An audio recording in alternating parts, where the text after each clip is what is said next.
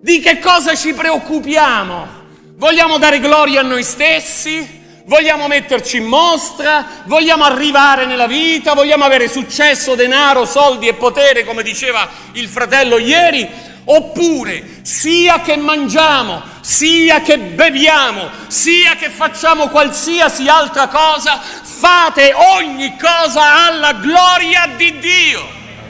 Ci deve essere un motivo scatenante nella nostra vita, che è quello di dare gloria al Signore.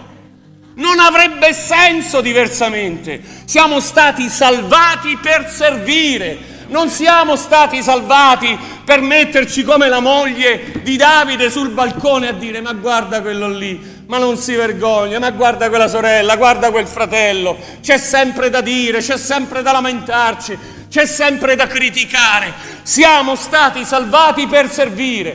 Le persone che stanno a guardare e che criticano gli altri ci saranno sempre. Ma la vera fede è caratterizzata da un'esperienza genuina di salvezza. E se il Signore non è tuo, nel tuo cuore, se non sei certo di essere salvato, ma gettati in ginocchio e cerca l'aiuto di Dio, cerca la salvezza, se no vai a morire, a, sei condannato all'inferno per l'eternità. Non è che ti vai a fare una lampada, ti vai a cadere, a gettare nello stagno di fuoco ardente, di fuoco e di zolfo che è la morte seconda. E mo, mo credi pure a queste cose, fratello. Ci sta scritto o no? E se c'è scritto io ci credo. Poi possiamo fare come Jefferson, che si è fatta la Bibbia a suo uso e consumo, ha eliminato tutte le parti dove si parlava delle cose soprannaturali, divine, ha lasciato Gesù capo carismatico, Gesù capo politico e tante cose belle, la, eh, una, una, chiave di lettura eh, sociale del Vangelo. No, no, no. Gli inglesi dicono io credo nella Bibbia from cover to cover.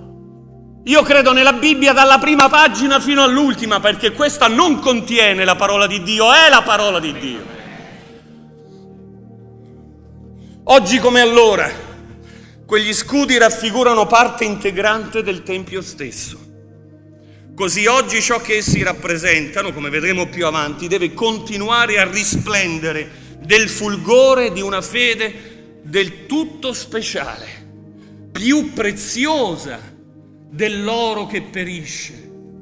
La fede che ci ha salvato per la grazia di Dio, la fede che ci fa camminare fedelmente al Signore, quella, è quella fede, quell'elemento che sostanzialmente determina la nostra qualità del vivere cristiano, la nostra coerenza di figlioli di Dio.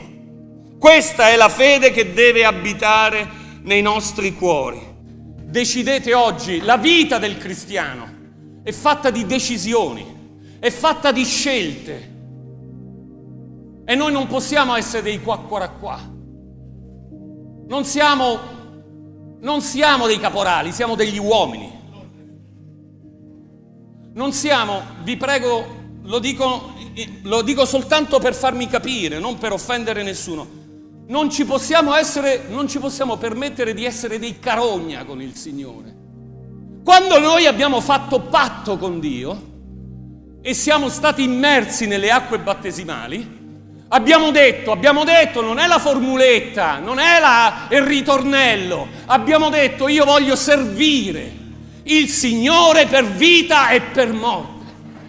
Ami il Signore Gesù Cristo con tutto il tuo cuore? Sì, lo amo. E noi lo possiamo amare, fratelli, perché siamo stati amati per primi. Perché come scritto in Romani, il Signore ci ha liberato da quello che ci teneva in schiavitù, da quello che ci aveva incatenato, quello che ci aveva assoggettato e di cui eravamo veramente assoggettati, schiavi, dipendenti.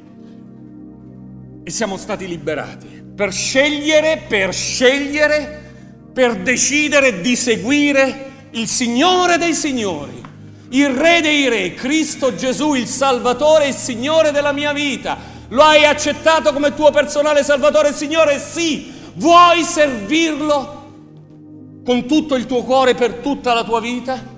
Sì, lo voglio. L'abbiamo detto questo? L'abbiamo detto al battesimo? Abbiamo fatto, come si suol dire, patto con Dio? Ebbene, fratelli, non vogliamo vivere un cristianesimo di chiacchiere, le chiacchiere stanno a zero. Vogliamo vivere un cristianesimo perché il Signore ci ha riscattato